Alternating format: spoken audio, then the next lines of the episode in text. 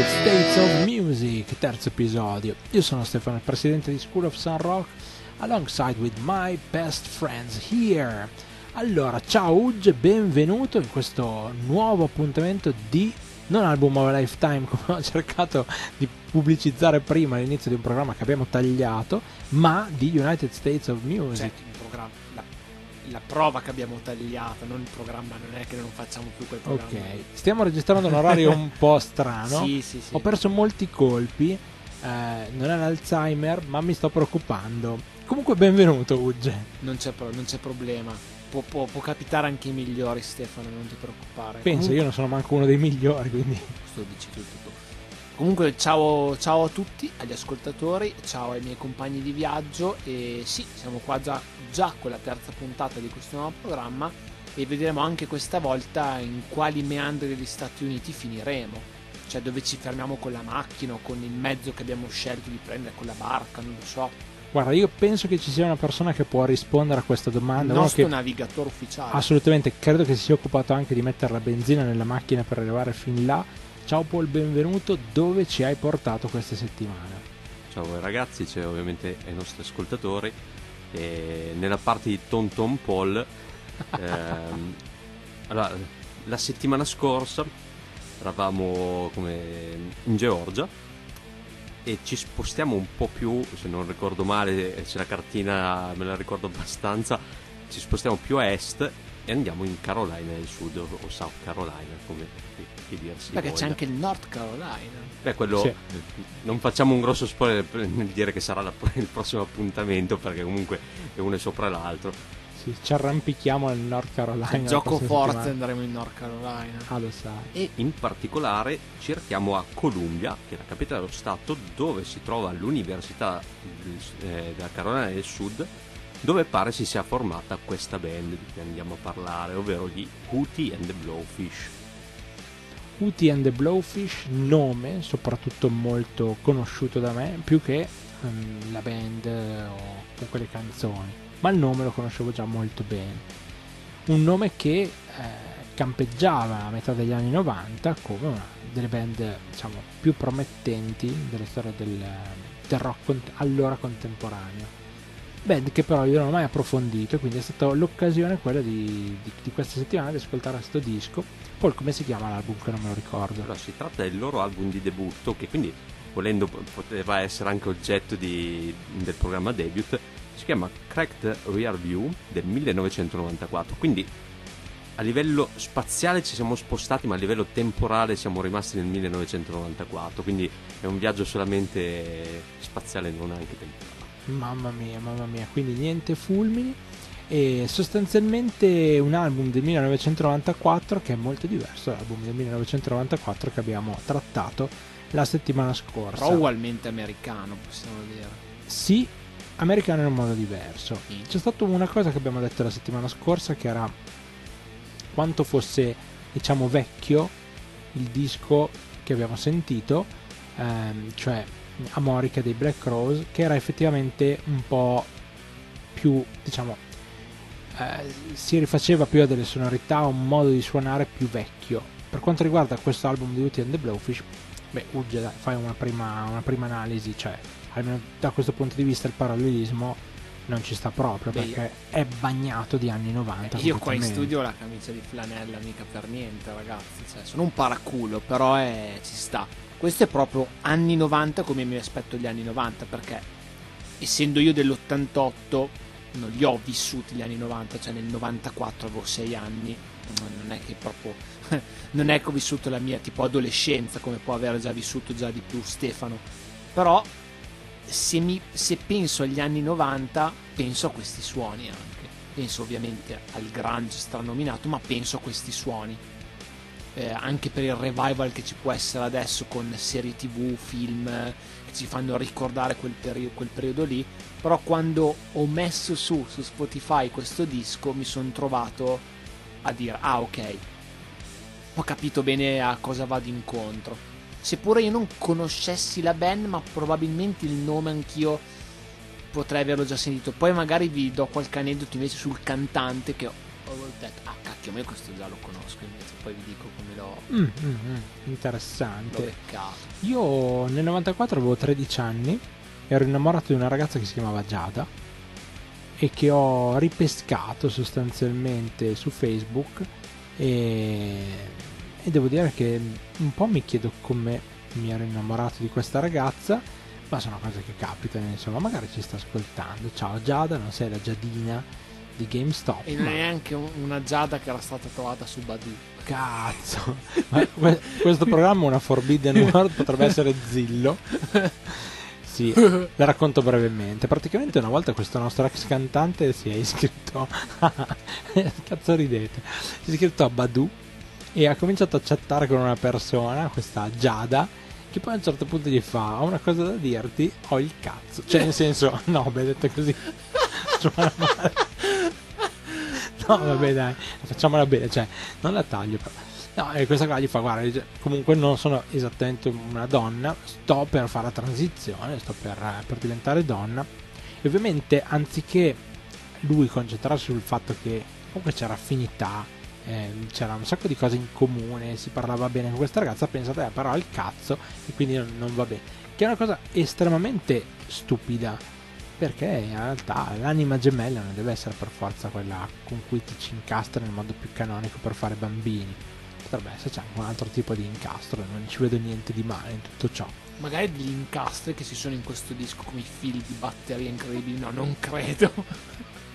C'è Paul che non sa più come fare a stare. Però- Eh, è, sta- è stato bello come Uge abbia cercato di riportare il programma sulle Sì. giuste coordinate. Sul giusto binario anche qua perché stiamo viaggiando, magari sul treno.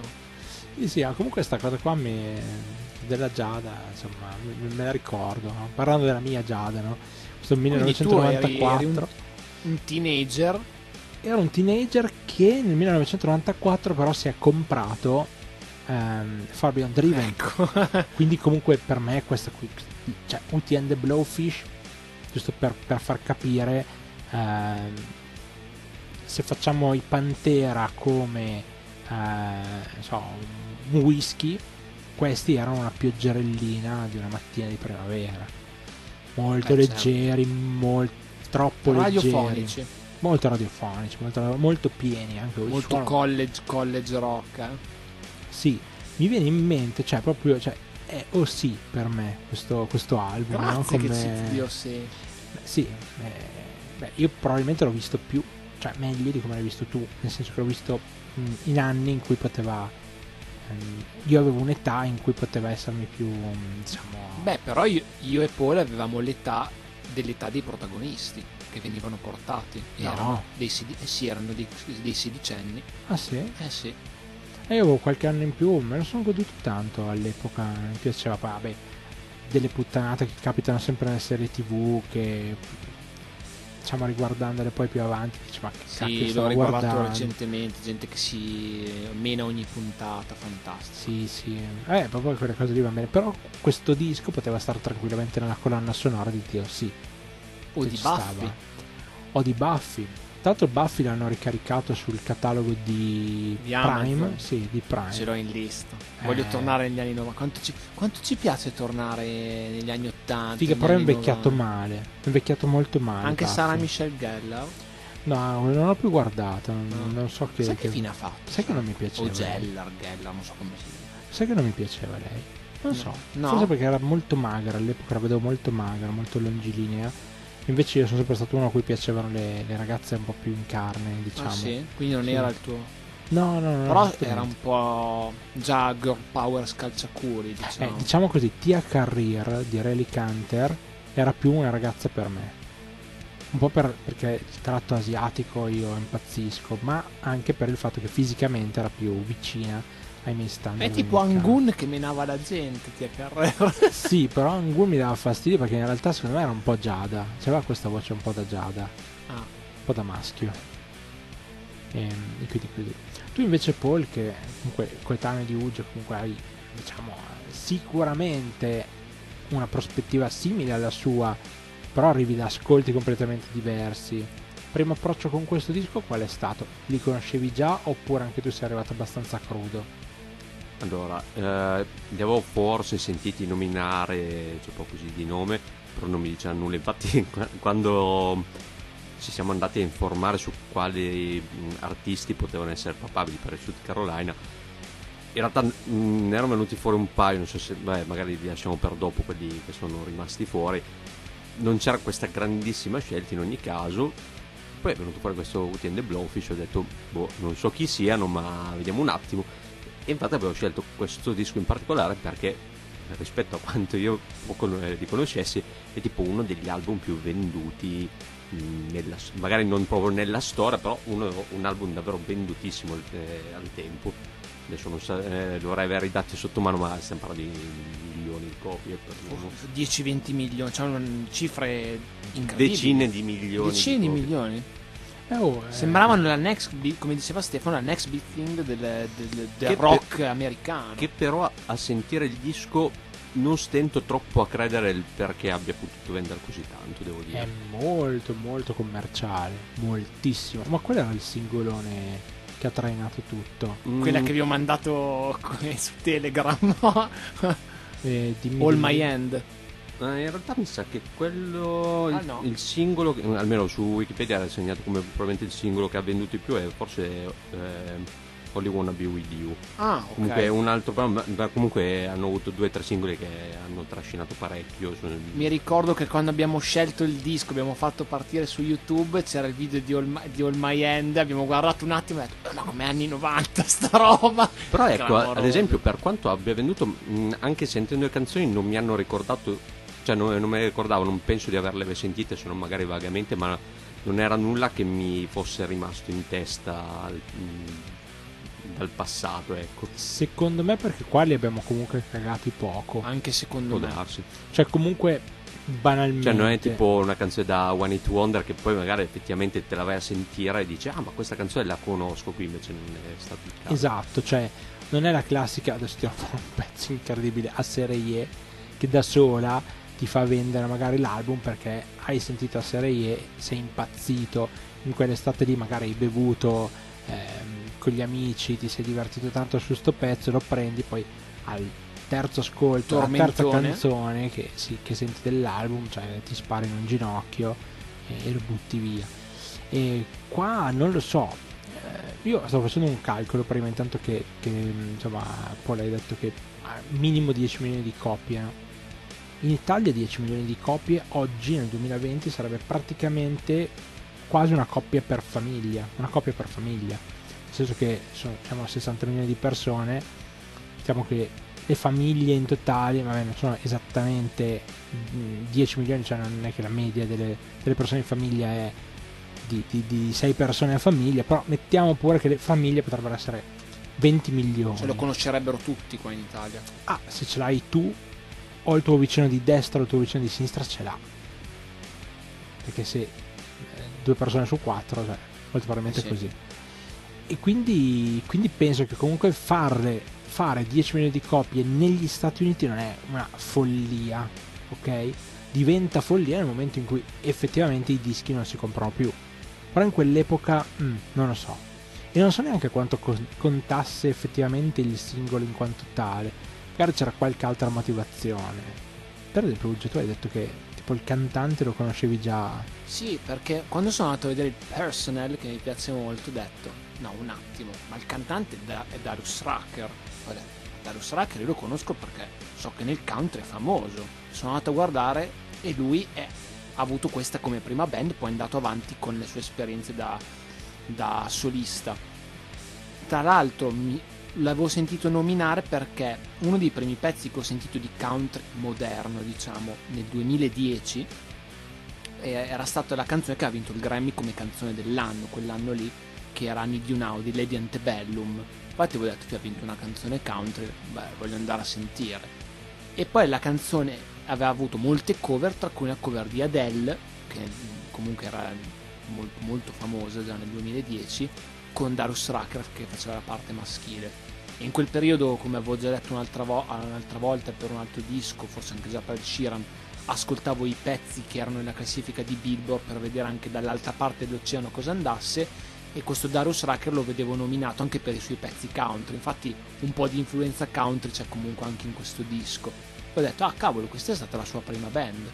Poi ho letto che loro hanno fatto come Outin Blowfish la reunion già negli ultimi anni e ho detto, cavolo, qua da noi non sono mai passati così tanto come abbiamo già anticipato prima, però in America avevano molto molto seguito appunto nell'ambiente college, nelle radio, poi appunto per questa questa presa molto facile appunto con i brani sul pubblico e sentendo il disco è una cosa che si nota molto bene e, e quindi ho capito anch'io come già anche diceva Paul poi il successo che possono aver avuto anche così diciamo tra virgolette semplice sì è strano perché comunque quando penso a mm, dischi di questo tipo mi chiedo sempre cosa ci trovasse la gente in quel momento è una questione e... di ehm, tempi. Sì, sì, sì, decisamente. Però direi che Tempistico. è proprio la domanda sbagliata. Nel senso che quando la stai vivendo una cosa non sai quanto è bella, brutta, terribile. Magari delle motivazioni che ti spingono a fare quelle scelte lì. Poi magari sono scelte che non avresti fatto in un momento successivo o precedente di due secondi, ma in quel preciso istante l'hai fatto. È un disco strano, sicuramente. Adesso voglio sentire un pochino cosa ne pensate. Poi di questo disco in generale hai qualche annotazione particolare o ci vuoi dare direttamente il tuo giudizio? Allora, intanto riguardo a quello che stavate appena dicendo nel perché magari abbiamo... Non so, io mi sono fatto un po' questa idea molto probabilmente sbagliata, decontestualizzata. Ho pensato che eh, il, mm, il, discorso che è venuto fuori nella scorsa puntata, la settimana scorsa, ehm, che appunto il 94 siamo praticamente alla fine dell'era Grange, possiamo definire come diciamo la morte in, un po' in tutti i sensi del, del Grange e magari eh, l'ascoltatore americano medio in quel periodo, magari eh, proprio per la situazione che si era venuta a creare nel 94, magari poter staccare in, eh, nell'ascolto con qualcosa di molto più leggero ehm, come questo poteva essere qualcosa di, di, utile anche a livello emotivo. Però questa è, magari è un po' l'idea che mi sono fatto io da, mm, comunque tutti e tre veniamo da, anche dal, dall'ascolto del grunge, quindi magari sono cose che siamo, eh, mi sono un po' creato così. Però mi piace anche un po' pensare in questo modo. Per quanto riguarda l'album, sì, è un po' particolare. Ehm, devo dire che mi sono divertito a sentirlo.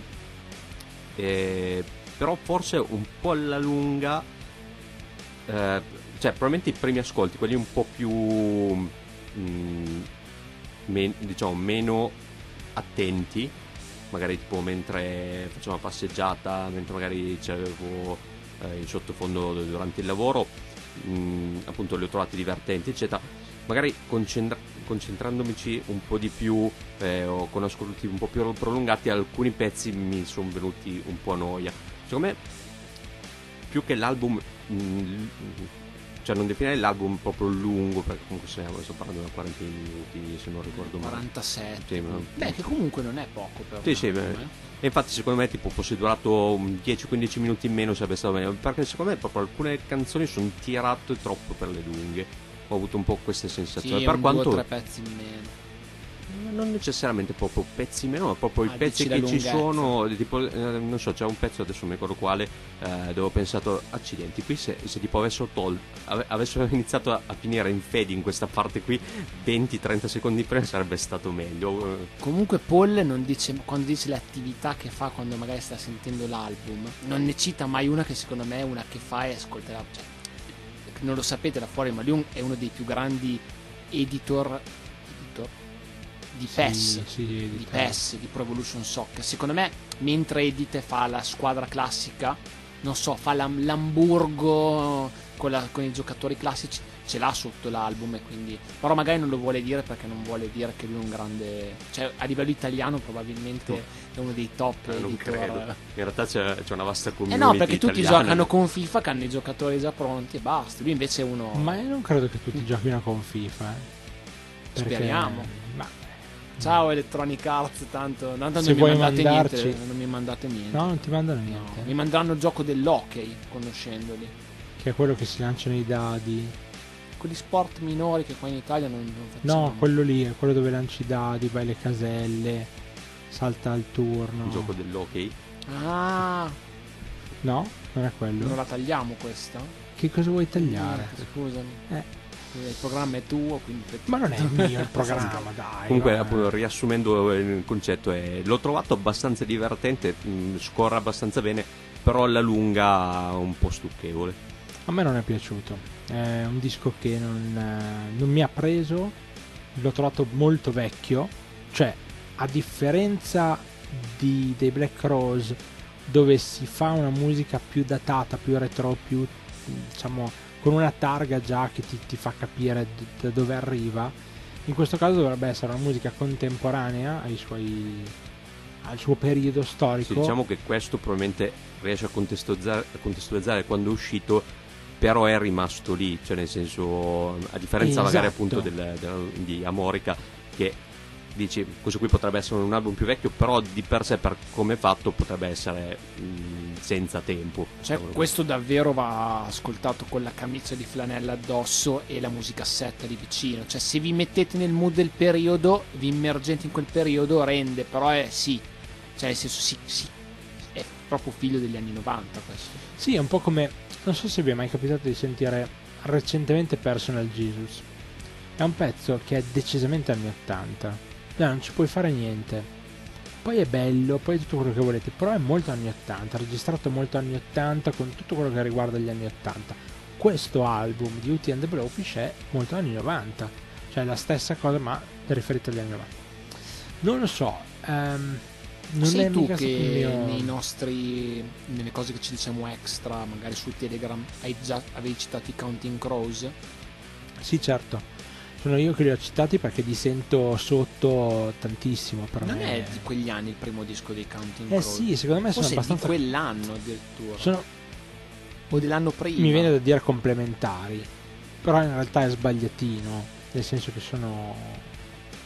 Sono due dischi che li metti vicini e quasi se passi da uno all'altro quasi non te ne accorgi. Questa è un po' la mia opinione, poi non è che deve essere verità assoluta, però. Insomma, così a guardarli, diciamo che i Counting Crows eh, hanno avuto un po' più di successo anche da noi, in modo Sì. tale che noi li possiamo riconoscere bene, ma ne hanno avuto molto poco là, quindi chiaramente. Chiaramente così. Cioè, scusami, eh, i i Counting Crows hanno avuto qua, eh, gli altri hanno avuto soltanto là, e quindi chiaramente è, però è molto più difficile. Però li ho sentiti, cioè proprio ho sentito quel genere, quello stile e quegli anni 90, cioè per me è proprio spalmare degli anni 90 per i 40-50 minuti del disco. Questa è stata un po' la mia idea. Tu già l'hai apprezzato? Eh, allora, io penso, penso che ehm, entrambe le cose che avete portato voi siano un po' i punti focali dell'ascolto. Cioè, sono d'accordo ad esempio su Paul quando dice che alla lunga un po' poi stanca come, come tipo di ascolto. Non so se tanto per il discorso di alcuni pezzi che durano troppo, ma nel senso dopo un po' molti pezzi si assomigliano e sembra un po' di sentire la solita roba. Cioè la freschezza di comunque i primi ascolti va un po' a morire. E quello che dici tu Stefano effettivamente è dell'essere molto figlio dei suoi anni e simile a comunque altre cose, ma anche il modo di cantare di, di Darius Rucker, ehm, il mood di certi pezzi che effettivamente eh, se non è Counting Crows è comunque di quel periodo però probabilmente il fatto di essere così radiofonico l'ha, l'ha aiutato tanto. Ci sono dei pezzi tipo la stessa All My End che ha questo super corone e, i ritornelli funzionano cioè, ob- obiettivamente per essere catchy e fare presa eh, 10 più cioè riesce nell'intento sicuramente. A livello di musicisti mi sembra comunque compitino ben, ben eseguito Sì. cioè nel senso non Allora- è che ci pretendiamo di sentire quello che abbiamo sentito in Amorica Certo, però neanche in- nel primo di Tom Petty che abbiamo ascoltato Ah, no, no, insieme. Cioè, eh, veniamo da due dischi suonati molto bene da ottimi musicisti e finiamo in una raccolta di canzoni molto pop, eh, suonate abbastanza bene ma super prodotte. sì. Beh, alla fine, alla fine preferisco quello che abbiamo ascoltato nelle due settimane precedenti. Tra uno cioè meno prodotto e più più grezzo, tra virgolette. Decisamente sì, decisamente sì. Però anche questo, come ho già detto, mi sembra all'inizio, mantiene eh, il tratto dell'americanità. Cioè, comunque ci respiro, de- ci respiro dentro un po' degli Stati Uniti. Cioè, non è musica che mi aspetto di sentire qua in Italia. Sì, però, mentre gli altri due erano musica, come dicevo anche le altre settimane, musica di un certo tipo, l'ascolti mentre viaggi, fai delle cose. Questo è più, è più l'ascolto da appassionato di telefilm che sicuramente troverà nella sua serie un pezzo di Witty and the Blowfish. Anche Cioè- il nome è molto anni 90. Non so, non c'è il. eh, Boh. È un wannabe anni 50 per essere poi totalmente anni 90. Quindi Intanto sapete da dove deriva il nome? Da dei.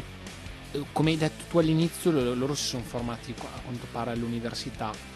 Molti dicevano che fosse uno dei soprannomi appunto di Darius Rucker. Invece la band ha confermato che erano soprannomi entrambi di gente che loro conoscevano al college.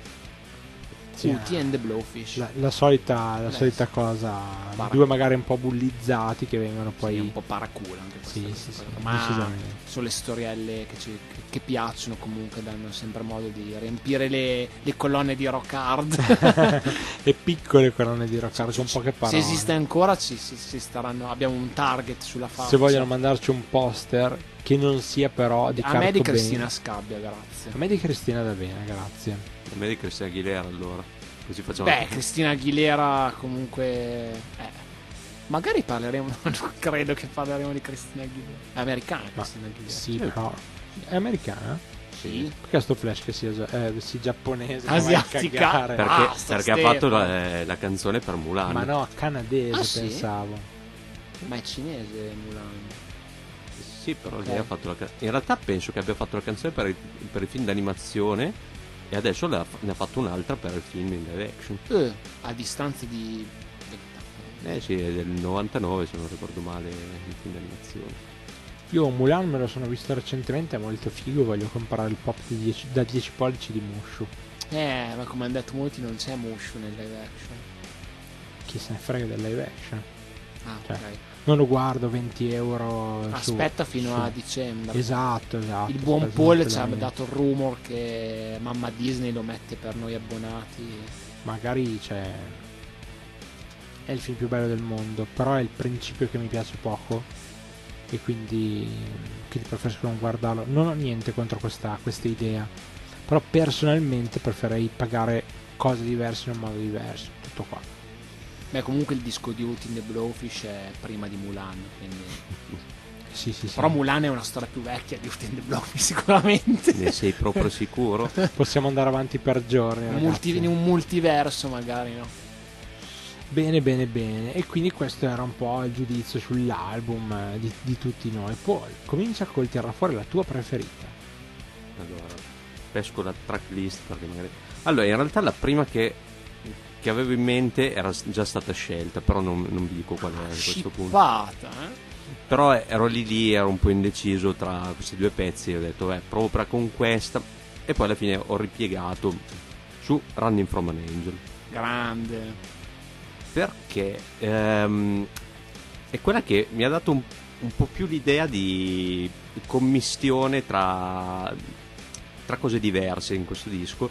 Sarà per- perché c'è il violino, quindi ti dà un po' quelle- quell'idea di country, cioè tipo, cioè, tipo l'idea di andarsi ad ascoltare questi qua nel, nel saloon eh, con, con la gente che balla lì davanti. Eh, però è un luogo comune anche qua il Sì, saloon, vabbè, il ma, no- country. ma noi, come abbiamo già detto nella, nella prima puntata, oppure in aftermath di ehm, Album of a Lifetime, ovviamente non essendo americani ragioniamo un po' per luogo comune, per l'immagine che ci trasmette, ci trasmette gli Stati Uniti. E quindi ho voluto farmi trasmettere questa idea qui di ascoltarmi Out in the Blowfish e con, eh, probabilmente sarà una tipa con, che suona il violino, adesso non ho visto il, il personal eh, di solito se ne occupa Uge poi, eh, sulla- e poi sulla wiki italiana non era accreditata non so. Sarà Lindsay Sterling quello no, eh, non era ancora Eh, nato, forse ero un po', un po' troppo E chi è Lindsay Sterling? una violinista molto famosa che c'è su YouTube, ma fa anche le cose un po' acrobatiche, tipo balla, suona il violino, però era decisamente troppo giovane nel caso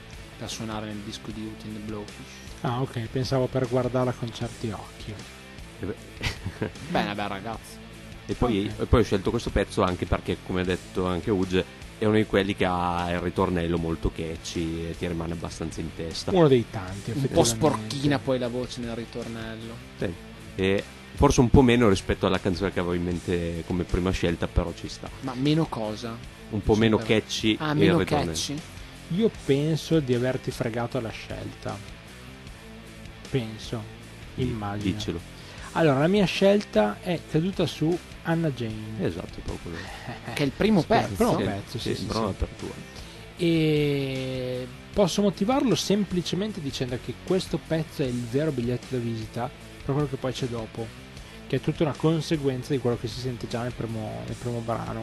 E quindi questo è il motivo per cui ha scalato velocemente le mie classifiche personali, non che gli altri abbiano fatto tanto per eh, insomma per- questo disco diciamo che è stato complicatino per me.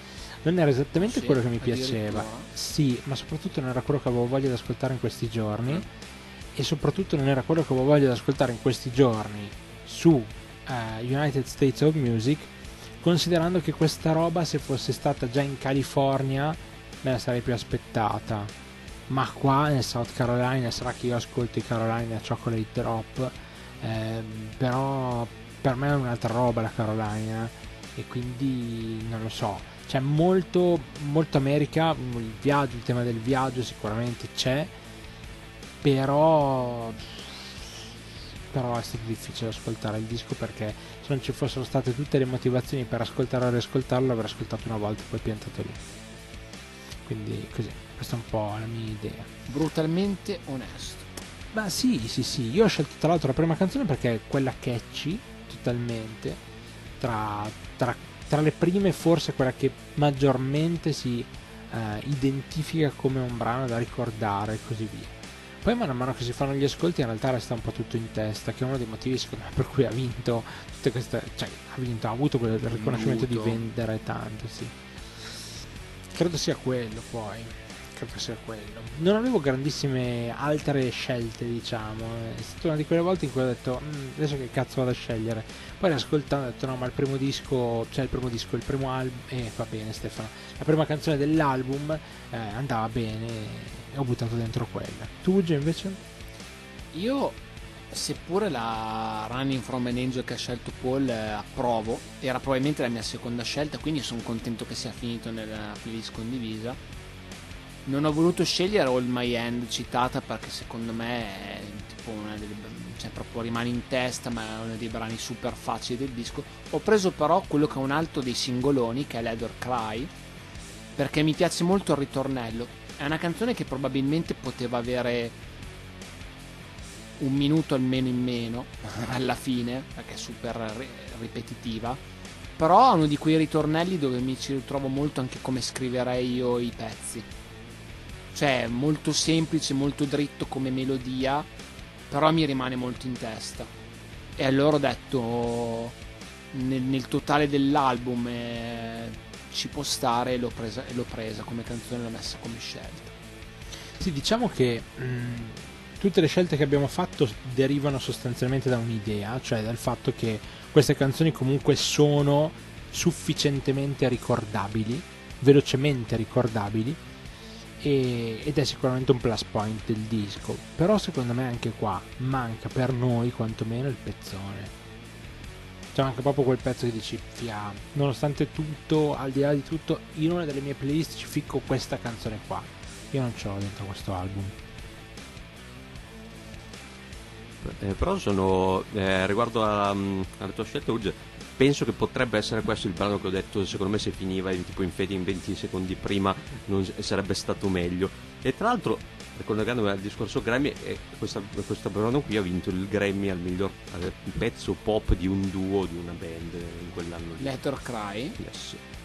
Ah, Io nel frattempo ho dovuto picchiare il cane che tipo si era sgambislato dentro i fili qua dentro, sta rompendo i coglioni da Dio, cioè più del disco di Woody and the Blowfish No! e ci è voluto veramente tanto perché succedesse. Ora lo uso come tipo appoggiapiedi un attimo, cerco di farlo Eh, sdraiare qua. Anche qua il discorso dei Grammy, sì, beh, cioè nel senso quell'album ha questo, ha- quell'album, questo album ha avuto talmente tanto successo che comunque un po' eh, il gioco forza è finito nei radar dei, dei signori del Grammy È ovvio. che, che ovviamente per noi I con- contano fino a del lì c'è quella cosa famosa di quando ha vinto il Getro Tale tutti si aspettavano che vincessero i Metallica famosissima quella roba lì Sì, sì, sì. forse quella canzone che Stefano odia dei Metallica Qua One. canzone- Arca miseria, meno male che hanno vinto il Jetro Tal. Cioè, è bruttissima One. È veramente brutta. Io so che adesso mi sto tirando addosso. Non voglio dire sempre, parlare sempre di quelli di Maleo, però anche loro probabilmente mi staranno odiando per questa cosa. E... Però riconquisterò loro- la loro stima dicendo che per quanto mi riguarda, alla fine dei conti mi diverto di più ad ascoltare i Motorhead che qualsiasi altro eh, Metallica o cose del genere Sì. in questo periodo. fanno lo stesso disco sempre Fanno lo stesso disco in cornucopie. allora, Però c'è questa cosa dei... No, ma ci può stare la cosa comunque de- del brano scelto per, scelto per i Grammy. No, ripeto, questi altri pezzi hanno...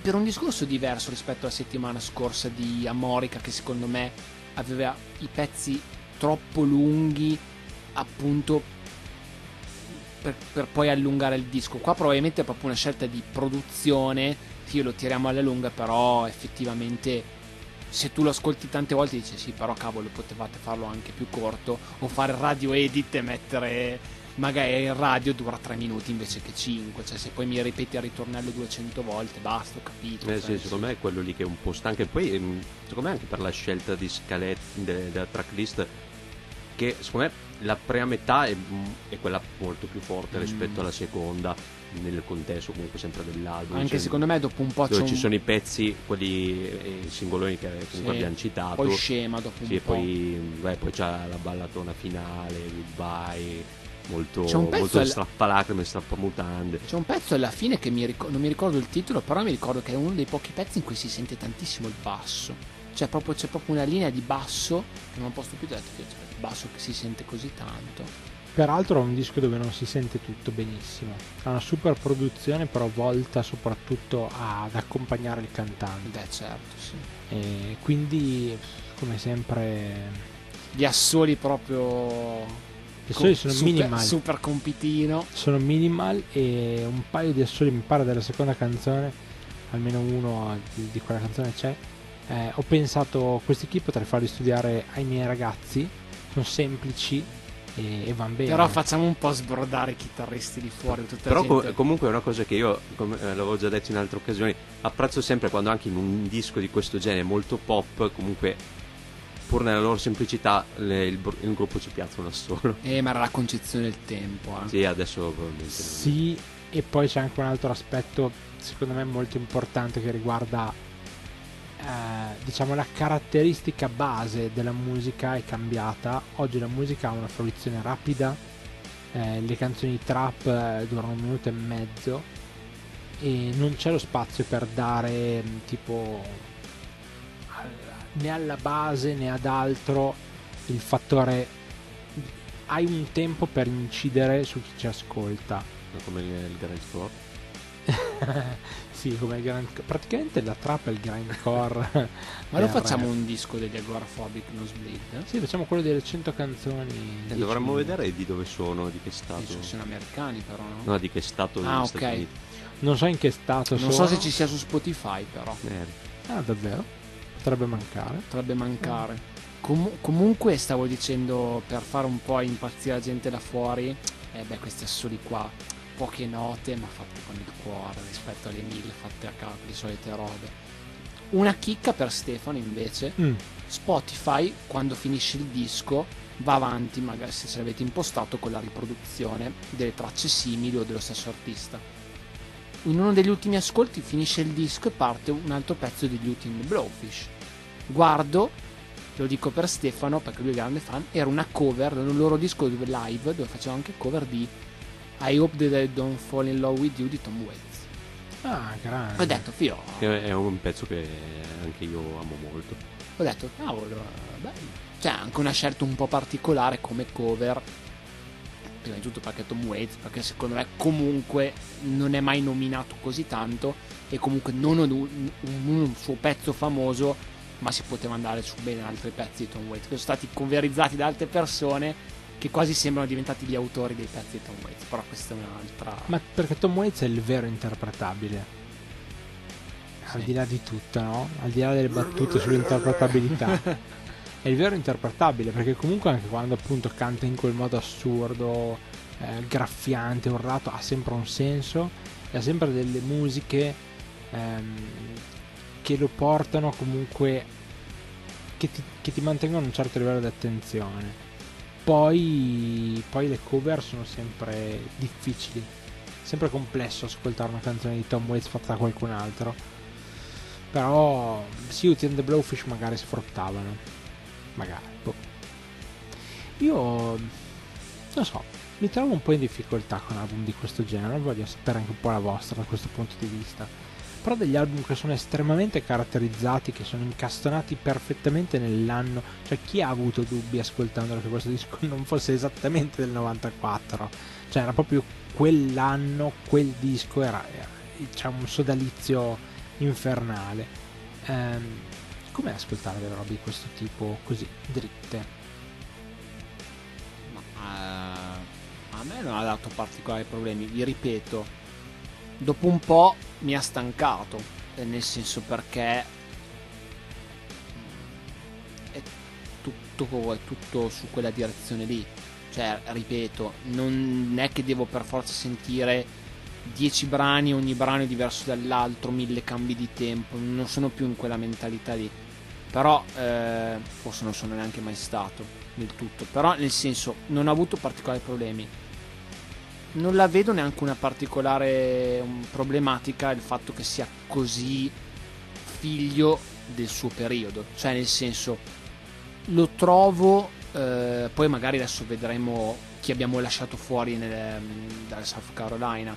Però non lo vedo neanche così decentrato dal, dal nostro percorso. Anzi, lo vedo come fac- un'altra sfaccettatura del, del viaggio negli, negli- negli States. E quindi mh, sono stato anche da una parte contento di ascoltarlo, anche perché appunto è un album che poi eh, vai a guardare i numeri e dici cavolo è venuto così tanto e non l'ho mai sentito beh diamogli una possibilità. Poi ov- ovviamente per noi che magari abbiamo già ascoltato così tanto negli anni dici sì però non è che ho scoperto l'acqua calda cioè siamo sempre lì alla fin fine. Però io l'Old My End me la, me la canto volentieri cioè nel senso anche un po', un po' per ridere poi nel video c'era il- mi sembra il batterista a torso nudo anche quelle molto anni 90 cioè, mancavano le Dr. Martins quello ma probabilmente ce le avevano i piedi non ho guardato i colori un po' bruttini desaturati anni 90 cioè tanto adesso fanno, 90 c'erano. fanno tutti le robe anni 90 se guardate su Sì. Netflix trovate un sacco di roba E anni quindi potrebbe esserci un ritorno di Out in the Blowfish. eh, per- non so, in qualche eh, prodotto Netflix eh, ambientato negli anni 90. beh come già vedere il blockbuster in Captain Marvel cioè sono quelle robe lì Sì, è Stranger Things praticamente. però questo. quello anni 80 Sì. Però anni 90. Adesso siamo già nel revival anni 80, io tra un po' penso che faremo il revival anni 2000. Mm, può darsi, però non ci giurerei. Pantaloni che- baggy. Quelli esistevano già negli anni 80. Sì, però è proprio anni 2000. Ok. Ok. I capelli con eh, il gel, con le punte, quelle cose lì. Erano anche negli anni 90. Si vede che eri troppo giovane negli anni 90 per Devo goderti. trovare qualcosa più anni 2000, vabbè, mi verrà in mente. Le schede telefoniche. Nel 2000 era già morente, schede telefoniche. Sì, forse Tu sì. le collezionavi? No, però le avevo. Ok. Io mi ricordo quando tipo andavi ai mercatini eh, di paese c'erano quelli che vendevano le schede telefoniche. Terrificanti, sì, terrificanti. E Paul, che cosa abbiamo lasciato fuori dal, dal South Carolina eh, così, in questa, in questa lista che si è assottigliata fino a Ulti and the Blowfish? Beh, non è che si sia assottigliata moltissimo perché i nomi venuti fuori. Allora, beh, c'è un nome che spicca sugli altri, anche se era lì lì per motivi che adesso vado a spiegare, ovvero James Brown. che ovviamente come nome sarebbe stato quello più grosso che poteva tirare fuori. James Brown. Io dico come Però- fa James Brown.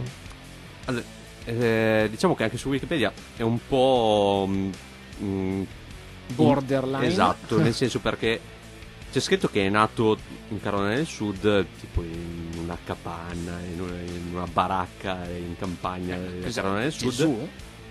e- però lo stesso artista ha dichiarato di essere nato in Georgia e poi comunque è cresciuto ad Augusta in Georgia, quindi è un po' uno di quei casi in cui magari ok è nato in, un- in una città, in uno stato, però si è trasferito quasi subito da un'altra parte e magari la sua carriera, la sua vita si è sviluppata in altri lì, quindi qui è, proprio nel- nello stato in cui siamo passati prima in Georgia, quindi volendo potevamo metterci anche James Brown nella Georgia, però era un po' un caso molto borderline e poi per varie motivazioni, sai, magari andare ad affrontare altri artisti, altre tipologie di musica, Sì. è rimasto fuori.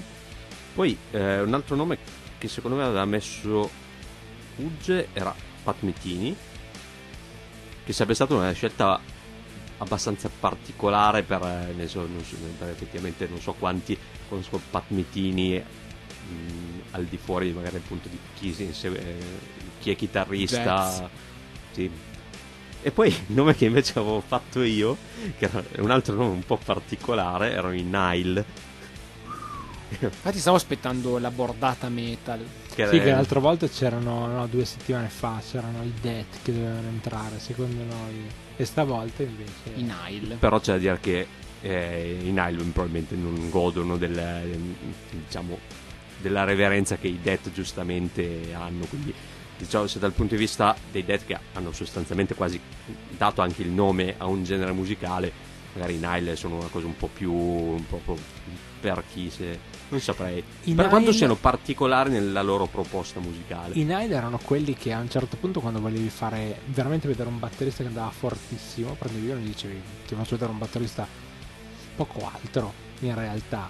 Ehm, quando li abbiamo vissuti all'epoca. Alcuni di noi erano invece appassionati, chi era appassionato vedeva praticamente solo oro dai Nile. Ma sostanzialmente io credo che possono essere tranquillamente dimenticati come gli and the Blowfish. Opla. Non ce l'ho fatta con sto disco. Non mi è proprio piaciuto. Non mi, è- non- non mi ha dato nessuna di quelle sensazioni che volevo da un disco di questo Il tipo. mio cuore di flanella invece un po' trova spazio anche per queste cose. Perché ho... capisco quando diciamo, però, dite, diciamo, che se prendo Nevermind, vabbè questo è un esempio estremo, esagerato, però se prendo Nevermind lo potrò ascoltare da qua all'eternità. Cioè, non, come diciamo prima, non è chiudo gli occhi e dico sono negli anni 90, sì, ovvio che mi ricordo le cose per cui è legato agli anni 90, però è senza tempo. Questo, questo obiettivamente decontestualizzato, come forse diceva anche Paul, eh, sì, perde un po' del suo, tra virgolette, fascino anche, no? Ok?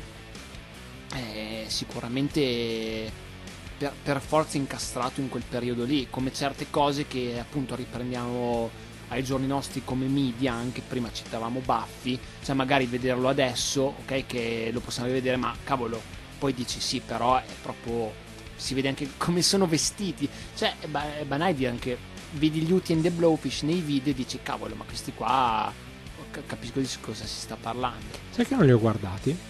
Sì, li ho visti quando Ammetto, abbiamo messo ammetto su. neanch'io. Avevo visto giusto magari tipo un paio di foto guardando su Google Immagini. No, io niente, non ho, non ho approfondito per niente. Avremmo visti un paio di volte, magari mh, così di passaggio, ma poi io non, non ho approfondito niente. Non ho trovato un, un album che mi facesse venire voglia di approfondire, di fare qualcosa di più. E non è stata una perdita di tempo, non lo direi neanche morto, perché non ci mancherebbe altro. Però forse, forse avrei preferito cimentarmi in un altro tipo di ascolti. Tipo James Brown citato? Sì, tipo James Brown. Beh, schifo penso che non ci avrebbe fatto ascoltare James Brown. No, assolutamente, ma quello no.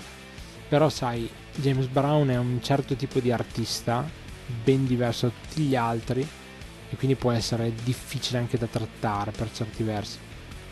Questi che abbiamo ascoltato per oggi invece sono difficili da trattare per l'altra parte, cioè per la parte quella che, che- diciamo non si vede. Il sommerso? Sì, perché alla fine non so per voi, vi faccio la domanda a bruciapelo, ma avete percepito il perché, il motivo, diciamo, avete avuto la scintilla sul beh, ma è ovvio che questo eh, sarebbe stato tipo stravenduto. No. Eh, è, usci- è uscito il momento giusto. Sì, cioè probabilmente hanno costruito talmente bene l'impianto intorno Sì. che è arrivato e ha fatto qualcosa al, al popolo. Tra l'altro loro hanno dentro il cantante, il cantante è bianco, No, è di colore. eh, mi sembrava, però non ha la voce di colore. Esatto, è quello che ho pensato. È, è quello a cui avevo pensato quando nella puntata scorsa avevo parlato del cantante dei Black Rose. Avevo detto ti dà l'idea di essere, avere una voce black, e invece paradossalmente in questo caso non ho avuto quella Lui è molto, molto country, infatti.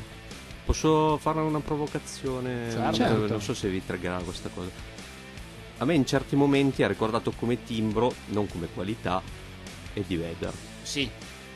Decisamente sì. Ok? Un wannabe però. Quanti, eh. quanti hanno No, sempre infa- infatti di- non come qualità, cioè in certi, non in tutti i pezzi, in alcuni però mi dà proprio quell'impressione. E sapete chi ha sempre imitato Eddie Vedder? Anche qua mi attirerò. Scott Alessandra Stepp, Moro. Creed. Scott Stepp dei Sì, Creed. certo, certo, identico, identico. Pensavo Alessandra Moroso. Perché anche lei c'ha la patata in bocca. È che vero. detta così, tra l'altro, è È vero. bruttissima. Alessandra Moroso c'ha la patata in bocca. Dai, su, non siate sempre così maliziosi. Strane a partire da ieri. Sappi che sotto c'è un loop molto violento di musica rock. Lo so. quindi- Ma mm, un sacco di gente imitava Vedder. Più o meno coscientemente. Era Sì. la- probabilmente la voce, una delle voci degli anni 90 sai, più, imi- più imitate. Anche secondo me l'imitazione nel timbro, nel modo, anche Sì. se poi è inimitabile, perché per esempio come cambia lui gli accenti delle diciamo e va a seguire le ritmiche quando canta non è, non è così facile. Vedder è riuscito con Pearl Jam a rimanere Vedder e Pearl Jam.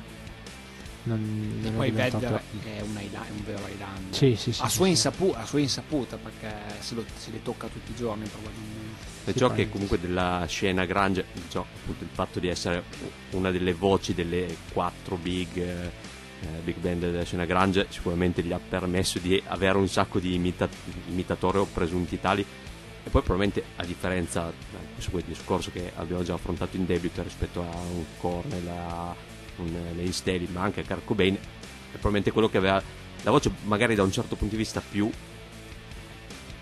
mh, imitabile, diciamo, no- non era così troppo, il- troppo mh, incantabile. Diciamo che la sua peculiarità era una peculiarità replicabile. Sì, nel senso, poi non nel come lo faceva lui, ma magari appunto, come dicevo prima, eh, proprio nel, nel tono della voce. Nel, Eh sì, sì, cioè volerlo imitare non significa fa- farlo altrettanto bene, no? Esatto. Però volerlo imi- cioè, poterlo imitare questo sicuramente più di tanti altri.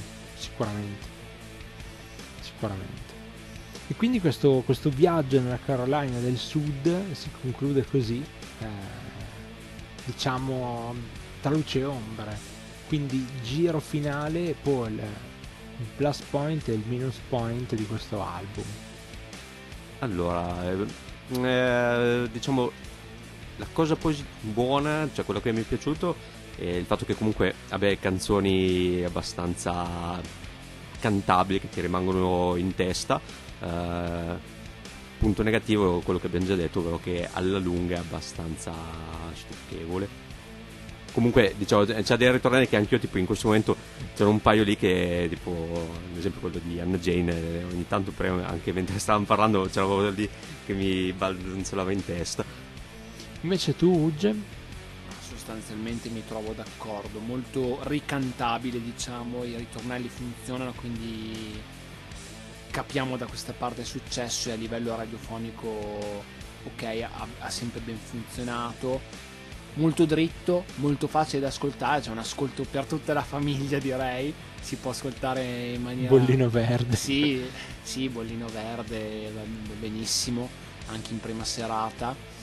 Mm, punti negativi, sì, mm, l'essere molto comunque eh, paga lo scotto di, essendo fatto in questo modo, essere così omogeneo non troppe variazioni. C'è anche già solo il violino citato da Paul in quel pezzo lì che è piaciuto anche a me, Running for an Angel. Poteva starci anche in altri brani, o anche quel basso che usciva che ho citato, eh, o anche cambi di, di atmosfera un po' di più, perché comunque 47 minuti ci sono molti pezzi che si assomigliano, quindi paga un po' anche sui tanti riascolti questa roba qua. Sì, io devo spezzare una lancia a favore eh, dell'insieme, cioè l'insieme è veramente costruito bene, confezionato bene, però la cosa brutta è che non c'è nessuno lì dentro che mi dica sono bravo a suonare, te lo dimostro con questo disco. Cioè un disco suonato dignitosamente, ma il bene, il fatto bene, il curato bene è un'altra roba. Dal punto di vista proprio musicale, perché poi il prodotto, vabbè, se no non vendeva 10 milioni di copie, no? Però no, no, ho, ho proprio avuto dei problemi nell'ascolto e nella gestione perché ci sono tante cose che sono più wannabe che, che colpi riusciti. Questa è un po', un po' la mia idea. Bene ragazzi, è il momento quindi di salutarci. Oggi siamo riusciti a non sforare. Incredibile. Aspetta, dobbiamo ancora dire dove andiamo la prossima volta. Sì, ma lo facciamo quando dobbiamo salutare buon po'. Eh, lo so, io le tempistiche. Io non potrei lavorare in televisione, mi manderebbero via subito. Potresti lavorare in televisione solo a fare Tonio Cartonio. Ma è morto Tonio Cartonio. Ma tu puoi prendere il suo posto. Se ti va. Io vorrei fare Dodò. Perché mi va. ok. Ugge, grazie mille per aver partecipato anche a questa puntata di album of no, sto scherzando, di United States of Music. Ciumbia, grazie a voi. Grazie per, per, questa nuova puntata, grazie di fuori per, per l'ascolto. E come avete visto, anche se, se è, un, è, un, album che ci ha unito comunque nel, più o meno nei giudizi finali, seppur magari abbiamo apprezzato meno di altri brani, ma fa parte del di questo eh, lungo e particolare percorso e vediamo un po' cosa ci si riserverà diciamo lo stato gemello la prossima volta.